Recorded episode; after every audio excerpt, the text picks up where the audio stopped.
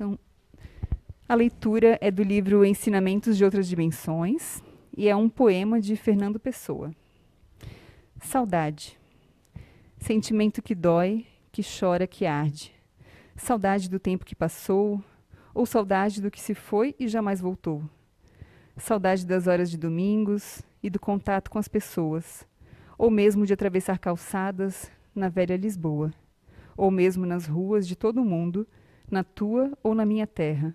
Saudade é sentimento que não se enterra. Onde? Onde foi parar o teu sentimento?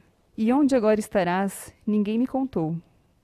Há espíritos nessa hora de domingos, consoladores, onde saudade de tantos amores.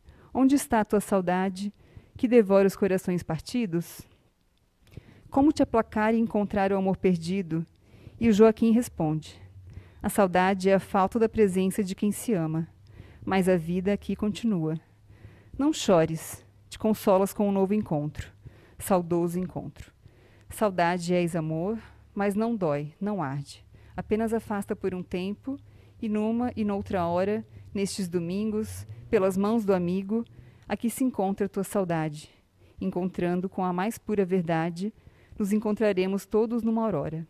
A vida aqui continua, mas também a saudade. Fernando Pessoa, psicografia recebida pelo médium Zé Araújo na reunião de psicografia pública da CI, o Recanto do Saber, em 15 de dezembro de 2013.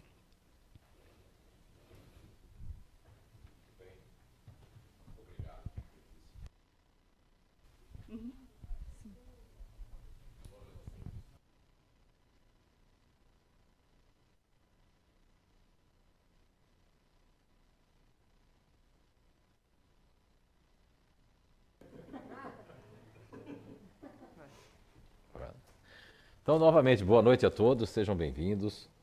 Boa noite ao pessoal que está pela internet ali, aos internautas que estão nos assistindo. E muito bem escolhida ali a, a psicografia para ser lida, né? Nesse tema que. Ah, não está aqui. Como é que é o tema mesmo? Amanhã pode ser tarde, né? Veja bem que o, esse poema aí do Fernando Pessoa sobre a saudade me bateu uma saudade do ano de 2013 quando eu estava na Federação Espírita Portuguesa. E após um seminário de dois dias na Federação Espírita Portuguesa, o espírito de Fernando Pessoa vem e declama um, um, poema muito interessante, que se hoje eu conseguir me lembrar, quem sabe no final a gente pode brindar vocês com essa crônica, né? Na verdade, que ele declamou pela psicofonia, por essa coisinha que vos fala aqui hoje, tá certo? Então vamos lá, para que a gente possa entrar no clima desse tema. Eu vou contar uma história para vocês de um menino é, chamado Ben, né? Carson e seu irmão Curtis e sua mãe. Eles foram abandonados pelo pai e moravam num bairro muito perigoso na cidade de Detroit, nos Estados Unidos. Um bairro realmente muito pobre, muito perigoso. E naqueles anos ali era uma coisa que as crianças, os meninos, passavam em média sete horas e meia, sete horas e meia assistindo televisão. E o Ben, esse menino Ben, ele na escola, aconteceu algo muito um episódio porque ele estava muito andava com raiva, muito triste, não tinha dinheiro para suas coisas. E aí ele na escola, ele acabou num dia que ele chocou-se com um amigo lá, e o amigo fez, fez um gesto para ele, ele puxou uma faca e já ia cravar no peito do amigo quando ele teve uma crise emocional e se enxergou fazendo um ato delituoso muito forte,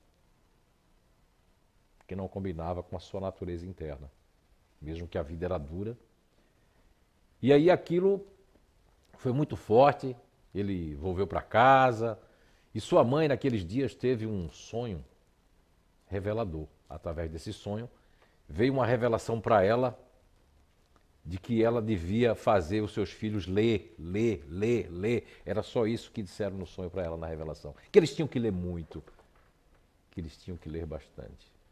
E aí ela observou a situação. Bem, dinheiro para comprar livros não havia. E aí a mãe de Ben e do Curtis teve uma ideia. Eles iriam para a biblioteca pública de Detroit buscar a leitura isso transformou a vida deles. Certo dia, o professor de ciências entra na sala e na classe, o Ben era considerado um menino estúpido, tonto, aquela, aquele menino que todo mundo assim, ah, isso aí não tem jeito, né? Sabe assim? Aquela coisa. Eu sei bem o que é isso. E aí, o menino Ben estava lá na, sentadinho na cadeira, o professor de ciências entra na sala com uma pedra negra e pergunta para os alunos: O que é isso? E aí ninguém respondia. E bem lá dentro de si, dentro de si mesmo disse: Eu sei. Mas aí ele disse: Eu não posso falar. Né? Porque ele era considerado tonto. E aí ele esperou que aqueles que eram os crânios, CDF da sala, os mais inteligentes, falassem. Nada. Depois aqueles que tinham muito conhecimento para falar, também nada. Depois ele esperou que aqueles que tinham menos inteligentes também falassem alguma coisa sobre aquilo, sobre aquela pedra. Nada. E aí, bem timidamente, foi levantando a mão assim, timidamente, fez. Levantou a mão e o professor olhou para ele e fez: Bem, você sabe? Até o professor estava. E o pessoal dizendo lá assim: Que é isso? Como é que você se atreve? Os que estavam atrás, né? Os mais inteligentes. E aí o professor, você sabe bem? Sim, essa pedra é obsidiana. E aí o professor olhou assim, sim, sim, sim, é obsidiana. Você sabe mais alguma coisa, bem, sobre essa pedra? Sim, é uma pedra que foi formada na lava vulcânica, num esfriamento muito rápido, e aí bem falou, dissertou profundamente sobre essa pedra obsidiana e todo mundo ficou estupefado. Todos os alunos ficaram de boca aberta, não sabiam e aquilo ali mudou a vida do Ben Carson para sempre. Veja bem, depois disso ali, que ele era tido o tonto da, da, da sala, o estúpido, o cara, ele mudou a vida dele completamente. E ele, depois disso, foi o primeiro da sala, o primeiro do colégio, o primeiro do, dos colégios de Detroit, e depois recebeu uma menção da Universidade de Yale como o melhor neurocirurgião infantil do mundo e é chefe de neurocirurgia infantil no hospital em Baltimore, em Maryland. E o que, que isso tem a ver com o tema de hoje? Tudo. Porque se nós compararmos a história desse menino pobre, negro, num bairro pobre dos Estados Unidos, com todas as dificuldades, comparado às nossas provas que nós temos na Terra, e comparado à doutrina espírita, a ciência, porque os livros são fundamentais, não são bases, não são básicos, mas a base fundamental desses ensinamentos é o livro dos Espíritos. E nesse capítulo da escolha das provas, que vai da questão 273 até a questão, são 15 perguntas, até 273. Mas é interessante que na questão 258, tanto a 258 como a 258A, Allan Kardec pergunta como é que é feita essas escolhas, se é nós que escolhemos, e a resposta é que sim, que nós escolhemos quando estamos na erraticidade. Quando estamos no mundo espiritual, nós escolhemos. Mas só que na segunda pergunta que Allan Kardec faz, que ele se aprofunda muito, a resposta é de que existe uma regulamentação, existem leis para, para fazer isso. Não é só simplesmente a gente escolher as provas. Não, existem leis para, para fazer isso. Não é só simplesmente a gente escolher as provas. E é muito interessante que na escolha das provas, na questão do é, 267, eu achei muito interessante, porque lá Vai interessar vocês agora, né? A 267 diz assim: se a gente pode escolher, quando estamos encarnados, as nossas provas da próxima encarnação. E aí a espiritualidade repete para Allan Kardec que é quando está no mundo espiritual, mas que pode sim. Depois eles reafirmam que pode sim, mas tem um momento que a gente está aqui e a gente se desmaterializa.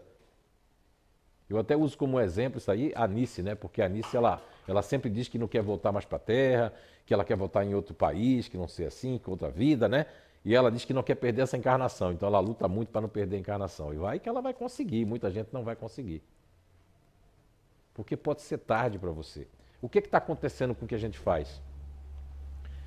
Se a gente comparar a pandemia que nós estamos vivendo, que é triste, é triste, gente. Olha quantas pessoas desencarnaram. Mas você vai ficar pensando no desencarne porque você tem a sua prova para continuar. Lógico que é algo que inesperado, mas aí tudo é inesperado, tanto o lado negativo como positivo. O que, é que nós, o que nós não podemos fazer e ficar fazendo é dando ênfase esquecendo do grande motivador que é o Espiritismo que está aqui. Que as pessoas não ligam. Por quê? Porque elas já se desviaram da prova. Lá, dentro dessas questões que vai da questão 258 a 273, tem uma questão que eu não vou dizer o número essa, vou deixar na curiosidade. Lá vem até duas questões que eu achei muito interessante. Fazia muito tempo que eu não via. Hoje eu me deu a intuição, eu não ia falar sobre isso. Ah, a escolha das provas. E aí fazia muitos anos que eu não li essa questão, que eu não vou dizer o número das duas, mas é muito intrigante, porque Allan Kardec pergunta se as pessoas podem escolher as suas carreiras, que vão seguir aqui, e a outra pergunta é se a pessoa pode escolher ficar aqui com alguns vícios que já tinham. Olha só, leiam a resposta que é muito interessante. Está lá entre o meio da 273 e a 200, ou 258 e 273. O que está acontecendo é o automatismo das pessoas e depois pode ser muito tarde. O uso dessas redes sociais, demasiadamente, perdendo-se horas e horas e horas sem dar atenção aos filhos, sem dar atenção a si mesmo, sem dar atenção ao seu espírito que é imortal. Às vezes a pessoa passa uma hora e meia, duas horas ali, clicando, vendo a vida dos outros. E resumindo, sabe o que, é que a gente pode dizer disso? É que se disse o que não se sente, se sente o que não se disse, se disse o que não se pensa e se pensa o que não se disse. É o que está acontecendo. As pessoas é, é, fantasiam como se fosse um eu virtual, onde se cumprimenta, se critica. Isso sem falar nessa polaridade que chega a ser, com todo respeito à palavra que eu vou usar, um pouco mais forte, chega a ser um pouco imbecil, um pouco, é, é, é diríamos assim, principalmente para quem tem o conhecimento do Espiritismo. Para quem já leu o Evangelho segundo o Espiritismo, da irmã Rosália, caridade moral e caridade espiritual, e caridade moral e caridade material. É muito fácil fazer a caridade material. Mesmo quando a gente tem pouco dinheiro, a gente pode dar alguma coisa para alguém, na é verdade. E a caridade moral, que é respeitar o outro? Que diz a irmã Rosália que é quando a pessoa diz uma coisa que é uma asneira ou uma crítica sobre nós, que a gente tem que fazer de conta que não escutou, fazer de conta que não entendeu. Isso é caridade moral. Mas não está acontecendo isso. E, como diz Chico Xavier, que Emmanuel disse, aos outros cabem, eles cabem se transformar e se mudar e se melhorar. A nós cabe olhar para nós primeiro, julgarmos a nós mesmos, nos criticarmos. Eu fico muito triste, eu vejo alguns comportamentos de pessoas que se dizem cristãs, se dizem espíritas, ah, qual é a sua religião? Eu sou espírita, kardecista. Mas está lá brigando.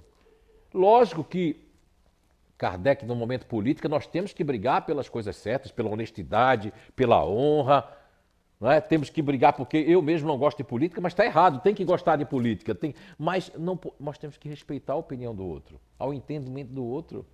O Espiritismo explica os diversos graus de adiantamento de cada um de nós. E é nesse grau de cada um de nós que mora e reside a nossa forma de entender e compreender o mundo. Como é que nós podemos forçar a um filho ou uma filha? Esses dias eu discutia com uma filha minha e ela veementemente, que era de uma geração agora já geração Y, né? E colocando o ponto de vista dela que tinha que ter um lado para mim, eu olhei para ela, deixei ela terminar, nem deixei. Aí fui por cima como pai, né? Porque os filhos hoje parecem que quer falar mais alto e falam mais alto do que, do que todos nós. Mas aí eu coloquei para ela não ponto de vista, não lado. Eu coloquei para ela o entendimento das pessoas, o respeito. Aí ela foi, foi baixando, baixando, baixando e foi vendo que eu não estou contra o que ela diz. Mas não existe lado. O melhor lado é o amor. Lógico que nós temos que falar, temos que gritar, temos que, que, que exigir as coisas certas para que as pessoas mudem. Mas olha só, ninguém vai para lá. Quem é que vai para lá? Para a política. Num país como o nosso, Brasil não é? Um país miscigenado, cheio de muitos espíritas, de vários mundos, de vários países, de várias rotações reencarnatórias. É? Diferente da Noruega, onde as pessoas vão, não, não têm verba para nada, vai andando para o seu para ser o governador, para ser o presidente do país, né? Na Suíça, que são sete pessoas que assumem lá, cada um ano, tem que deixar tudo redondinho para o outro segue uma mesma. Mas nós não estamos aí ainda, o Brasil. como outros países também passam por isso. A, a corrupção é um vírus. Mas e, e nós que temos o vírus do orgulho, do melindre, de ficar chateada porque o time de futebol do teu irmão ganhou? Eu vejo com isso com minha família, no grupo de irmãos. Eu sou o único que não falo nada do futebol porque deixei de gostar. Troquei o futebol pelo um bom livro, pelo um bom conhecimento, por uma pesquisa e por uma boa companhia, se for o caso, né? Mas eu respeito quem gosta, respeito meus irmãos, coloco um sorrisinho quando é engraçado. Mas quando eles estão falando de futebol, eu não me meto ali. Eu respeito, porque eu também já gostei. Quando eu vejo uma pessoa fumando, eu não falo, olha que desgraçado.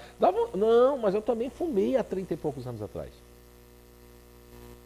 Quando eu vejo alguém tomando droga, eu não posso falar nada porque eu não experimentei, não sei como é que é, como é que eu vou criticar uma pessoa. Até para ajudar eu tenho dificuldade. Porque eu não sei mencionar qual é o, o vício ali, qual é a, qual é a, a potencialidade disso para poder ajudar a pessoa. Posso ajudá-la psiquicamente, espiritualmente, energeticamente, mas não posso me colocar no lugar dela em relação à droga. Então, não devemos falar de ninguém, porque isso pode ser muito tarde. Cada vez que nós estamos julgando o outro, o próprio Jesus Cristo de Nazaré nos advertiu que, com a mesma forma que nós julgássemos as pessoas, seremos também julgados. Temos que abolir de nós essa coisa de, ah, eu não gostei do que fulano falou. Ah, aquilo ali me deixei que. Olha, palavras que eu vejo que as pessoas falam como é que nojo, que ódio. São palavras fortes, né? Odeio isso.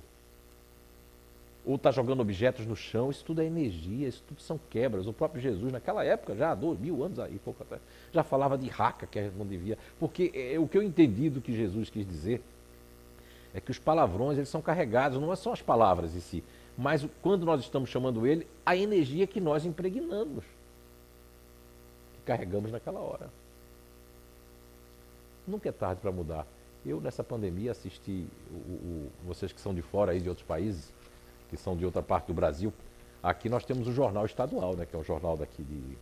O jornal que eu falo é aquele televisionado, né? Eu achei muito interessante, uns dois, três meses atrás, que passou uma reportagem Agora eu estou assistindo muito menos, eu acho que já faz um, quase um mês que eu não assisto televisão. Mas uns dois, três meses atrás, eu, eu assisti uma parte muito boa que passou ali da pandemia, que foi pessoas com 60, 70 anos aprendendo violino, instrumentos musicais, aprendendo informática, se instruindo. Eu pergunto a você que está em casa aí pela internet, a vocês que estão aqui, não era tempo que faltava? Ah, eu não tenho tempo. Ai, que coisa louca a minha vida. Ai, meu Deus do céu, eu tenho que sair. Ai, eu tenho que ir lá naquela fila, aquele banco, aquela. E aí, de repente, o mundo para. O mundo para. E as pessoas têm a oportunidade de se instruir, lives gratuitas, conhecimentos gratuitos, cursos gratuitos. Mas a pessoa quer ficar o quê? Na rede social, quer ficar pensando na morte da bezerra, como dizia lá na minha terra quer pensar naquilo que não está sendo correspondido, quer pensar naquele negócio que eu devia ter trabalhado, aquilo que eu devia ter feito, já passou. Você consegue que o tempo volte para trás agora? Não é? Agora mesmo eu me enrolei para pegar um Uber para vir para cá. Eles cancelaram, cancelaram. O que, qual foi meu ato? O que, é que eu aprendi com o Espiritismo? A me controlar. Peguei, fechei os olhinhos assim. Ó. Quem olhasse ali na rua ele está louco, pessoal. Eu disse, olha, vai vir a pessoa que tem que vir. E veio um rapaz, veio conversando comigo, pegou um corta-caminho que eu não conhecia de um morro. Olha só. Se eu tivesse ficado, ai, eu preciso lá, estou atrasado para a palestra, meu Deus do céu, está todo mundo. Não, não, não. Você tem que colocar em prática aquilo que você aprendeu. Pagar para ver é a palavra-chave.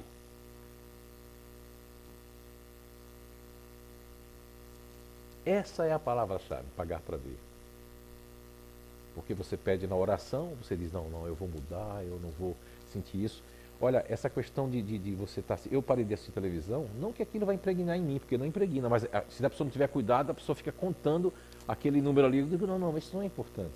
O importante é a gente pedir a Papai do Céu, a espiritualidade, que esses espíritos sejam bem recebidos, que essas famílias sejam de alguma forma ajudadas no, no, no contexto emocional, no contexto da saudade, né? Isso é muito mais importante. Vamos deixar que aqueles que não têm esse conhecimento, que eles, eles julguem, que eles critiquem, que eles façam as coisas. Mas nós outros que já estamos neste caminho, que já temos um certo conhecimento, que já escutamos essas palavras, nós temos a obrigação moral de nos melhorarmos.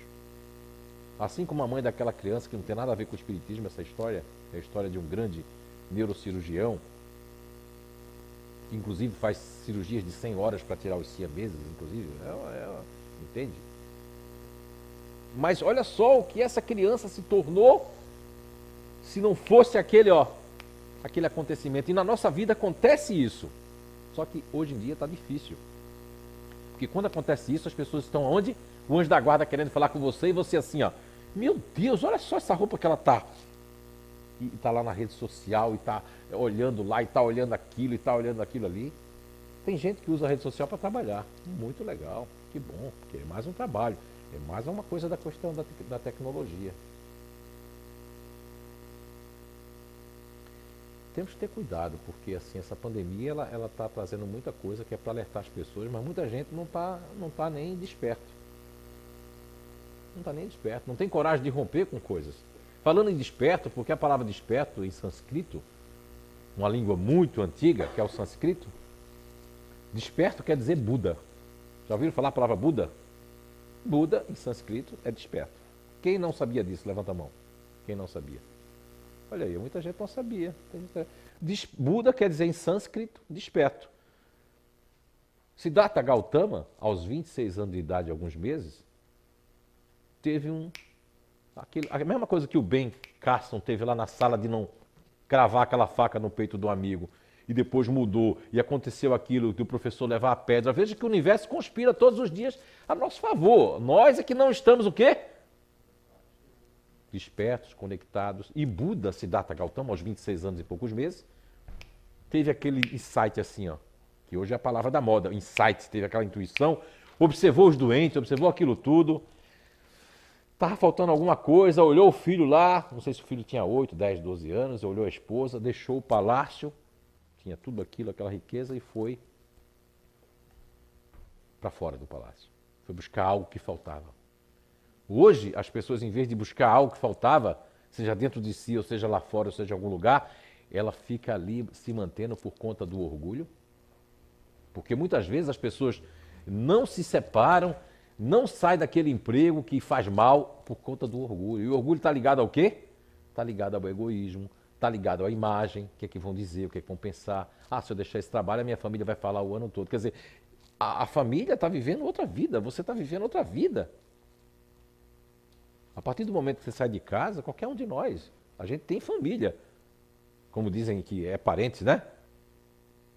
Mas você não vai, mesmo que você desencarne com a família toda, que eu não quero que isso aconteça, mesmo que eu, qualquer um aqui, você não vai, o desencarne ele é, ele é individual.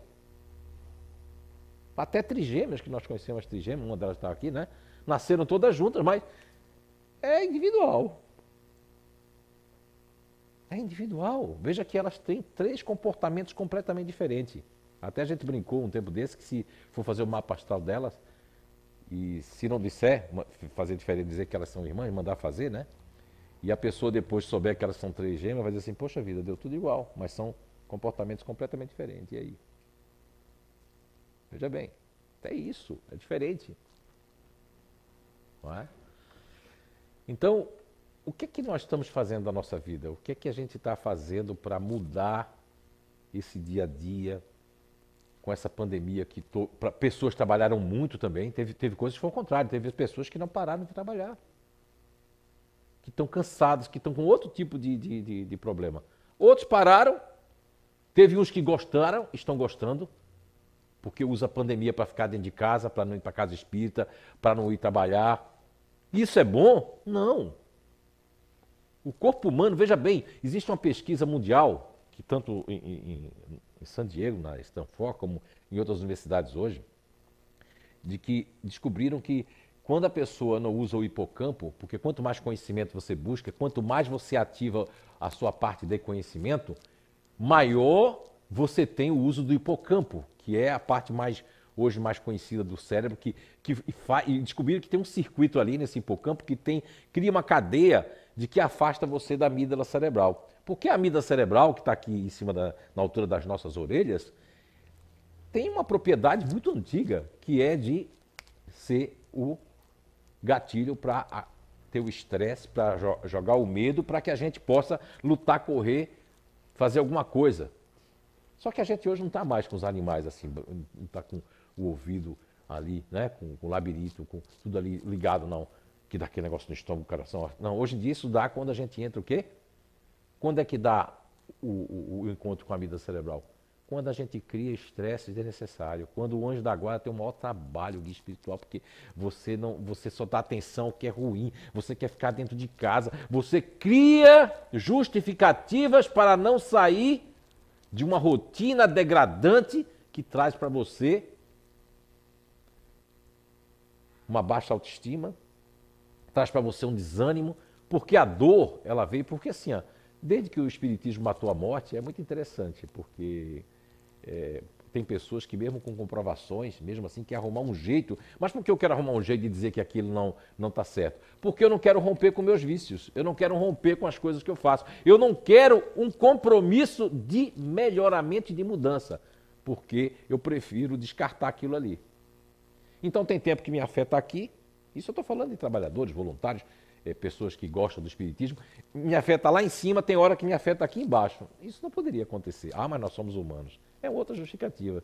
Todos nós somos humanos. Todos nós vamos. A questão do erro é uma palavra que eu não gosto mais de usar essa palavra. Não existe erro para mim. O que existe é uma experiência que você teve que não foi muito boa. Porque não é questão de errar é humano. O erro não existe para certos níveis espirituais. Eles me falaram. Não existe. Isso é uma coisa criada aqui. Como muita coisa foi criada aqui para criar regras, para justificar, para desanimar as pessoas. Não é? Quando Allan Kardec pergunta lá na questão 919 do Livro dos Espíritos, que já está já tá finalizando o livro, né? E aí ele pergunta como é que a gente pode combater já que o mal melhorar, porque Allan Kardec já fica preocupado ali, porque ele já vem da 913, que fala que o egoísmo é um dos piores vícios. Ele já veio ali da 900 e, da 800 e pouco, que agora esqueci, que fala que o interesse pessoal também é uma coisa que, que denota inferioridade na pessoa. Sabia? A pessoa que tem. Lá está lá no livro dos Espíritos, a pessoa que tem muito interesse pessoal, que só faz as coisas por alguma coisa. Isso tem alguns grupos de inteligência na minha, na minha pesquisa de comportamental que tem que ter um pouco de interesse nisso.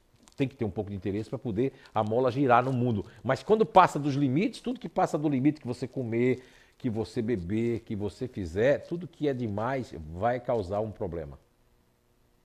Quando você está com câncer, está com a doença, quando você está com alguma coisa, você vai causar um problema. Olha, o que disseram da vacina foi um monte de coisa. Agora eu vou revelar uma coisa para vocês que eu nem disse nem para minha família, não botei em grupo nenhum, mas uma pessoa está dizendo aqui um espírito, né? Pessoa é uma pessoa também, mas é espírito, né? Você devia contar, então eu vou contar.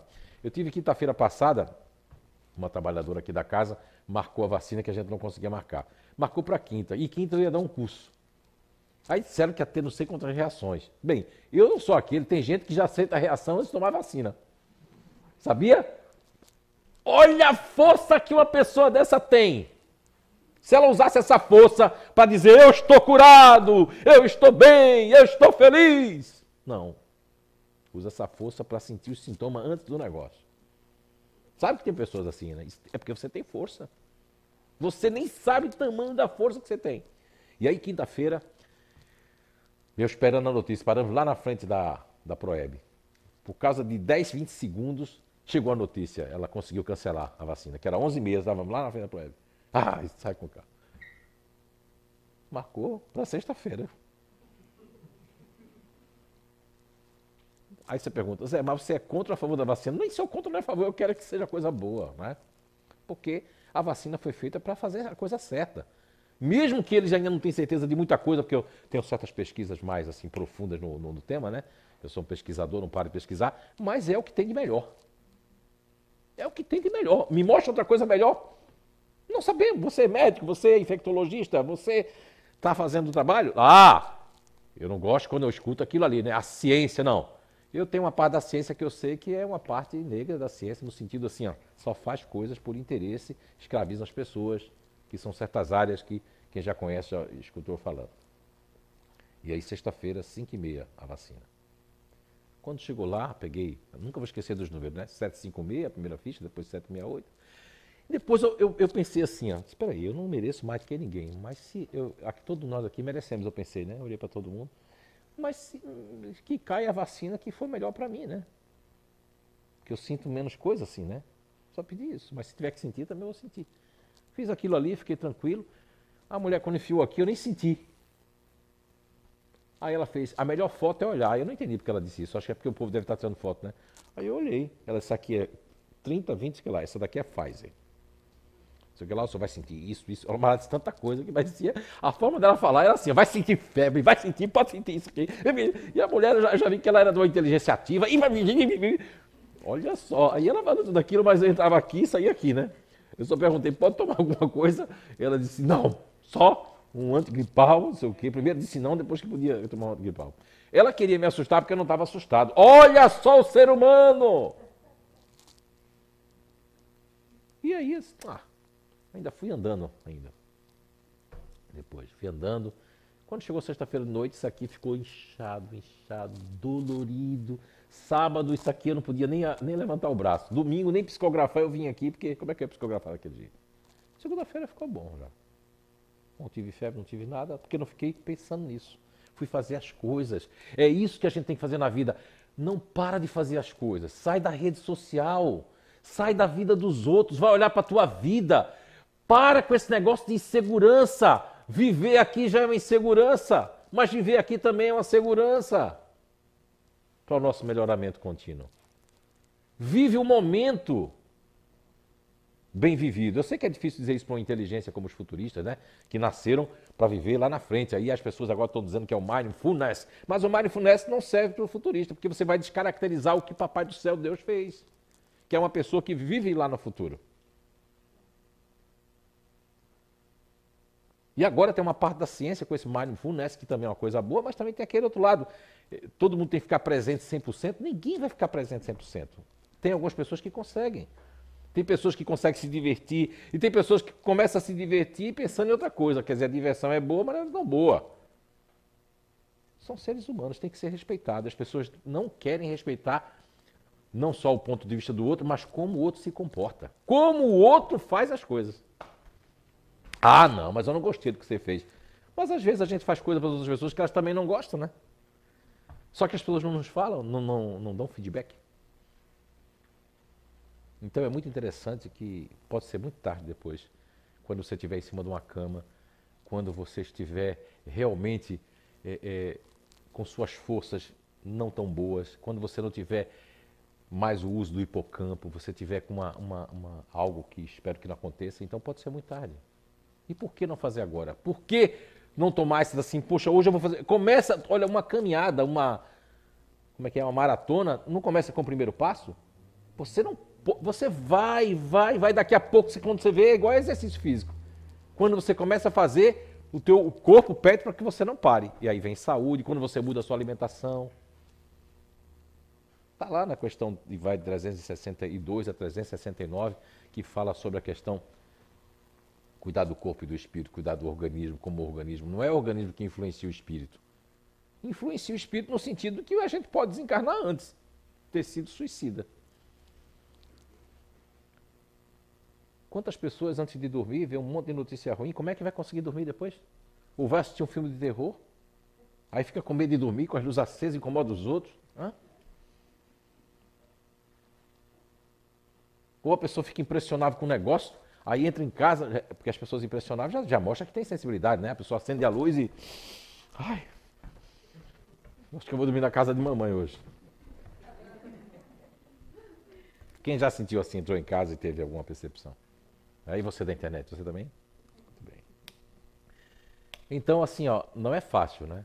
Não é fácil porque eu digo para vocês, é mais difícil para as pessoas, deveria ser mais difícil para as pessoas que não têm um conhecimento espiritual, que não têm um conhecimento da continuidade da vida, que isso aqui é uma passagem que nós temos muitas outras vidas, deveria ser mais fácil para essas pessoas. No entanto, se torna mais fácil para aqueles que têm uma fé que não é raciocinada. Eu sempre falo aqui durante anos que o que eu admiro no, nos protestantes, aqueles mais, inclusive até aqueles mesmos fanáticos, é o tamanho da fé deles. Eles usam muito aquela aquela parábola do, da, da semente de mostarda, né, da fé de transportar as montanhas, né, que são as montanhas dos obstáculos interiores e exteriores, e eles usam isso de uma forma com tanto valor, com tanta fé, que eles saem de situação. Por isso que aquelas pessoas exploram exploram a fé deles, fazem eles colocarem aquele dízimo, aquelas ofertas grandes, mas eles conseguem, porque eles dão aquela oferta com tanta fé, mas eles vão correr atrás. E os espíritas, é, com todo respeito, não serve para todos nós, eu vejo que fica assim, ó. Ah, não. Dá de graça quem receber de graça, não pode dar dinheiro nenhum. E não sai do canto. Você vê que a casa que quer fazer o trabalho sério, aí as pessoas dizem, não, é que tem que ser assim. E as outras casas que são mais místicas, que têm sincretismo, é com, compra casa e compra imóvel, e compra casa e compra tudo, porque eu sei que a porta estreita é mais difícil, né? Mas não deveria ser assim. As pessoas deviam fazer, tornar fáceis as coisas. Os espíritas deviam ter mais consciência, deviam ter mais força para mudar, porque eu sei que eu sei que eu tenho que me melhorar, eu sei que eu tenho que evoluir. Porque essa questão da evolução está lá. A lei da reencarnação é para todo mundo. O Espiritismo não inventou a reencarnação. Já existia já. Desde o livro dos Vedas, dos livros mais antigos. O Espiritismo traz a lógica, trouxe o estudo e explicação do que é o mundo espiritual e o que nós estamos fazendo aqui. Isso sim, o Espiritismo trouxe, mas não, não veio dizer que a, reencarnação existe a partir de agora. Tem muita gente aí que ignora das nossas famílias, que acham que a reencarnação é uma coisa do espiritismo. Não, não, não. O budismo, o hinduísmo, muitos outros ismos muito mais antigos do que o espiritismo já falavam sobre isso. Tá? E para finalizar, eu gostaria de contar uma outra história para vocês, mas agora não é uma história, é uma pesquisa. É uma pesquisa que aconteceu em Stanford, em San Diego, em São Francisco, né? Aconteceu uma pesquisa do esse esse esse psicólogo, né? E hoje é conhecido no meio pedagógico, psicopedagógico, porque é o Dr. Albert, né? Bandura. Ele fez um experimento muito interessante na Universidade de Stanford. Ele chamou duas classes de alunos de matemática e chamou esses alunos para fazer uma experiência. E todo mundo estava contente, sabe como é que esses alunos, né? Os jovens tudo contente, tudo feliz porque foi chamado para essa experiência. Só que eles ficaram surpreendidos, espantados. Quando chegou lá, eles tiveram que botar os seus braços numa água muito gelada. Então, esse foi o primeiro. Eles foram lá para fazer uns testes de matemática. Colocaram os braços numa água bem gelada. Aí já ficaram assim. Depois foram cada um. Aí depois dividiram em duas salas os alunos. Outra surpresa. Aplicaram os testes de matemática. Só que os colaboradores sabiam de algo, os monitores, que os alunos não sabiam. Numa sala A, eles iam desanimar as pessoas. Numa sala B, eles iam animar aqueles alunos. Ou seja, os monitores que foram para a sala A tinham que chegar lá, como se fosse vocês aqui, e dizer para vocês assim: ai, não está indo muito bem não. É difícil, viu? É muito difícil. Eu não sei como é que vocês estão aqui. Olha, isso aí eu estou aqui, olha, já preocupado, estou até nervoso por vocês. Chegava na sala B. Aí, e aí tudo certo? Aí se ela dissesse, ai, não, tô achando, não, você está indo muito bem. Você está aqui porque vocês foram escolhidos, vocês são fortes, você pode, você vai conseguir. Olha só. Não é? Foi o que disseram aqui. Aí depois disso, de novo, eles tiveram que botar a mão na água gelada. E a pesquisa, olha o resultado da pesquisa. Aqueles que foram animados conseguiram ficar muito mais tempo, porque eles marcavam o tempo que ficava na água, tanto quando entraram quanto depois ali. E aqueles que foram desanimados não aguentaram quase nada de botar a mão na água gelada. Tinha uns que já tirava a mão. Isso mexeu com o quê? Com o psicológico. E o que é que isso tem a ver com o espiritismo? Muita coisa. Você fazendo parte agora dessa palestra, fazendo parte aí, você escutando essa palestra depois, você lendo os livros, você se melhorando, você se autodoutrinando, você se auto brigando com você o bom combate, como dizia Paulo de Tarso na sua, uma das suas epístolas aos Coríntios, aos Talotonienses, desculpa. E aí isso mostra que quando você é motivado, que o Espiritismo ele motiva você, ele é um consolador prometido.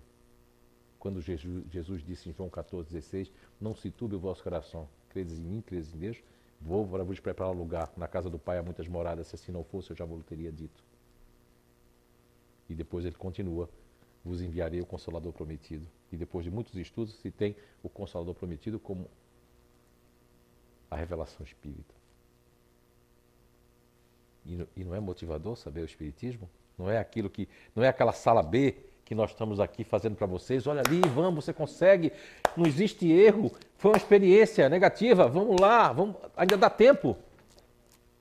Se aquelas pessoas de 60, 70 anos estão aprendendo violino, estão aprendendo informática, é uma questão de escolha. Você escolhe se você vai dormir bem, se você vai entrar na rede social, se você vai assistir aquele filme, se você vai fazer aquilo, tal coisa, se você vai sair com aquela pessoa. É uma questão de escolha. Você escolhe se você quer ficar bem ou quer ficar ruim. Se você quer, do, se você quer doutrinar-se ou se você quer dar expansão ao pensamento negativo. Assim como esses alunos do Dr. Albert Bandura, em Stanford, também nós podemos fazer usando o Espiritismo para que seja o Consolador prometido, que seja o nosso motivador diário, que nós tenhamos o bom hábito de abrir uma leitura confortante e reconfortadora. Quando a gente abre ali, ah, está marcado isso aqui, procura saber qual é o recado para ti. Olha o sonho da mãe do Ben, do ben Carson, né? Sonhou que eles tinham que ler e aquele sonho, aquela revelação o ato dele também não querer colocar a faca no amigo, né? Olha só como as coisas foram mudando. Assim você tem que pagar para ver. Ah, não, mas eu eu tô pensando, eu não sei, eu tô desan... Não, não, você tem que pagar para ver. Porque pode ser muito tarde depois. Amanhã pode ser muito tarde. Depois pode ser muito tarde. Depois pode não dar tempo. A gente não sabe. Não sabe quanto tempo. É muito sério essa pandemia, é muito sério. Confesso a vocês, sem fazer autobiografia, que eu peguei por duas vezes o Covid-19. Agora foi esses os últimos três dias no meu paladar está voltando. Que coisa horrível ficar sem paladar, sem sentir cheiro. Eu vim ver que eu estou melhorando quando há dois dias eu comecei a sentir o meu bafo na máscara que eu não sentia mais. Bom é que eu não sentia mais bafo, né? nem meu nem dos outros. Mas depois eu comecei a sentir, e depois quando eu comecei a sentir o gosto, você não sabe que alegria sentir o gosto esses dias. Ai, agora só o açúcar que é fel na minha boca. Eu já não como açúcar, digo mel né, de abelha, né? Açúcar realmente eu não como. E o mel de abelha virou um fel, como se fosse gosto de fel. Ainda não está ainda preparado para a coisa que, que é assim. Então, olha só. Olha só, uma coisa tão normal no ser humano. Veja que coisa maravilhosa nós somos, que máquina fantástica é o nosso invólucro terreno cheio de sensores na pele para sentir o frio, sentir a formiga morder, sentir tudo. E o paladar e o olfato, uma coisa que, vamos dizer assim, né? Não é básico, é fundamental, porque você achava que era básico. Aí quando a gente perde, a gente vê o que é fundamental. A gente dá valor, eu nunca dei tanto valor quando eu senti o bafozinho na máscara. Ai, que bafo, ai, que bafo. Diferente de antes, que eu dizia, ai, que coisa, rapaz eu escovei os dentes, o que, é que é isso, né? Mas porque estava em jejum, né? Olha que diferença. Então não vamos valorizar quando nós perdermos a oportunidade de nos transformarmos. Então, no ano de 2013, o espírito de Fernando Pessoa, eu acho que foi mais ou menos assim, foi da língua mais portuguesa de lá. vou tentar aqui dizer para vocês, para finalizar, e que não seja tarde para um de nós. Assim como abriram com a com a leitura da psicografia de Fernando Pessoa. Eu tive a oportunidade de um dia, sempre sonhava com, esse, com essa pessoa do Chapeuzinho Preto e tudo mais, e eu estava lá com o José Lucas numa um café, antes de dar a palestra, na, a gente estava no tempo, fomos ver o templo de Diana lá, não é? nós estávamos no, no, numa região ali que é o Alentejo, e aí ele apareceu, tirou o chapeuzinho para mim e disse que. Aí quando foi lá na, no final do périplo, já que estava finalizando, eu estava na Federação Espírita Portuguesa, e ele declamou mais ou menos assim: Desabafo de um fugitivo. No cansaço desta vida, encontro a fonte de viver. Cansado, bem cansado, sigo a vida a caminhar. Mas escuto toda hora uma voz bem longe, bem lá fora. Se renda, Sou fugitivo, não nego, mas não atirem, eu me entrego. É mais longo do que isso, mas eu disse um pedacinho para vocês. Então, às vezes a loucura quer chegar e não, não pode ser. E a loucura que eu vejo nesse, nessa crônica de Fernando Pessoa é exatamente essa loucura que nós estamos vivendo. Esse automatismo, essa falta de amor próprio, essa falta de amor para com o outro, a falta de respeito para aqueles que não pensam iguais a nós e a falta de caridade, de amor e de verdade. Então vamos elevar o nosso pensamento fechando os nossos olhos. Meigo Rabi da Galileia, Jesus de Nazaré. Aqui em conjuntos, rogamos para o nosso planeta Terra a luz, o amor, a compreensão e o alívio da dor, da dor da perda, daqueles que partiram deixando os seus entes queridos, daqueles que ficaram doloridos, mas nos alivia com a vossa mensagem de amor, de amor eterno. Refrigera as nossas almas sequiosas de amparo, de nos fortificarmos através da fé robusta e raciocinada. Como o consolador prometido que é o Espiritismo, revivendo o vosso Evangelho, trazendo a luz dos esclarecimentos para todos nós. Não importa a nossa idade terrena, mas sim a busca pela idade espiritual. Que não possa ser tarde, que possa ser hoje, que possa ser agora. Nos fortifica, nos fortifica.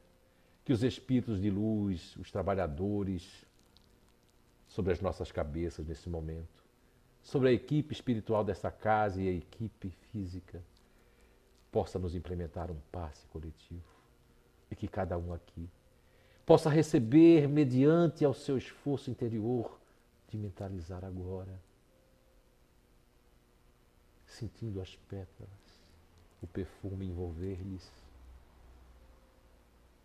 mansamente esses inflúvios salutares que possam cair também nas suas residências pela internet. E aqui, finalizando os nossos trabalhos, rogando perdão, amor e compreensão, força e fé. Assim seja.